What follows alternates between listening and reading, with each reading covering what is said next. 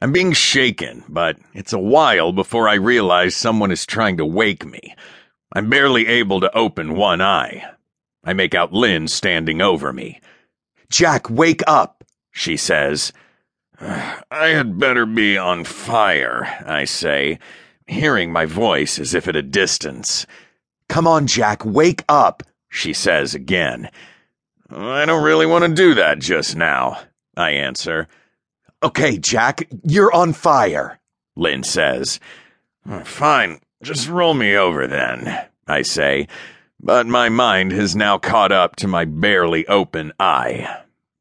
What time is it? Time for you to get up. You're going to want to hear this, she says. Uh, no, I'm actually not, I say, but rise to a sitting position anyway. Okay, what is it? There's someone calling on the radio.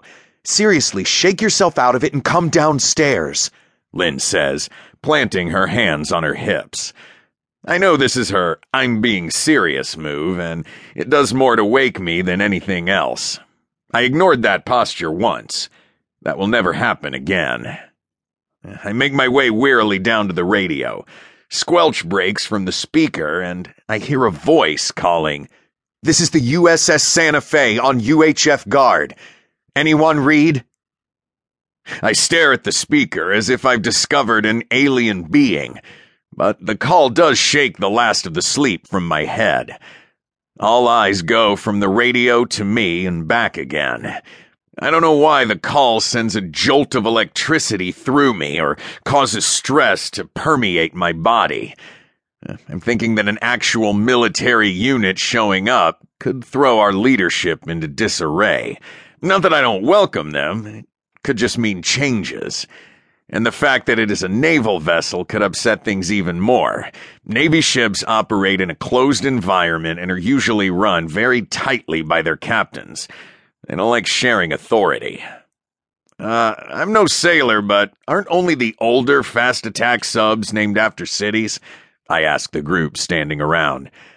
I met with blank stares and a few shoulder shrugs.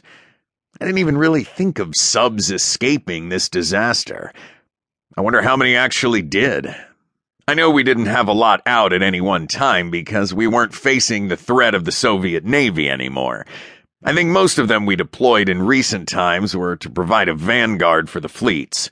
However, the brass didn't see fit to brief me on sub deployment, so I haven't the foggiest idea. The fact is that at least one did, and is broadcasting from nearby. At least I assume so, unless the UHF is skipping. This is the USS Santa Fe on UHF guard. Anyone read? The radio squawks again. I reach for the microphone that's being held out to me by Kathy. I don't even really know how to answer the call. Should I answer with my name or throw my previous rank in to establish dialogue? There's no doubt that a sub will be handy to have, and I would welcome its members and the expertise, but how to handle the situation? I haven't really thought about coming across a regular, intact group of the military. Sure, there was Kuwait, but that seems a little different here and now. USS Santa Fe, read you loud and clear, go ahead, I answer, deciding not to give my name or previous rank.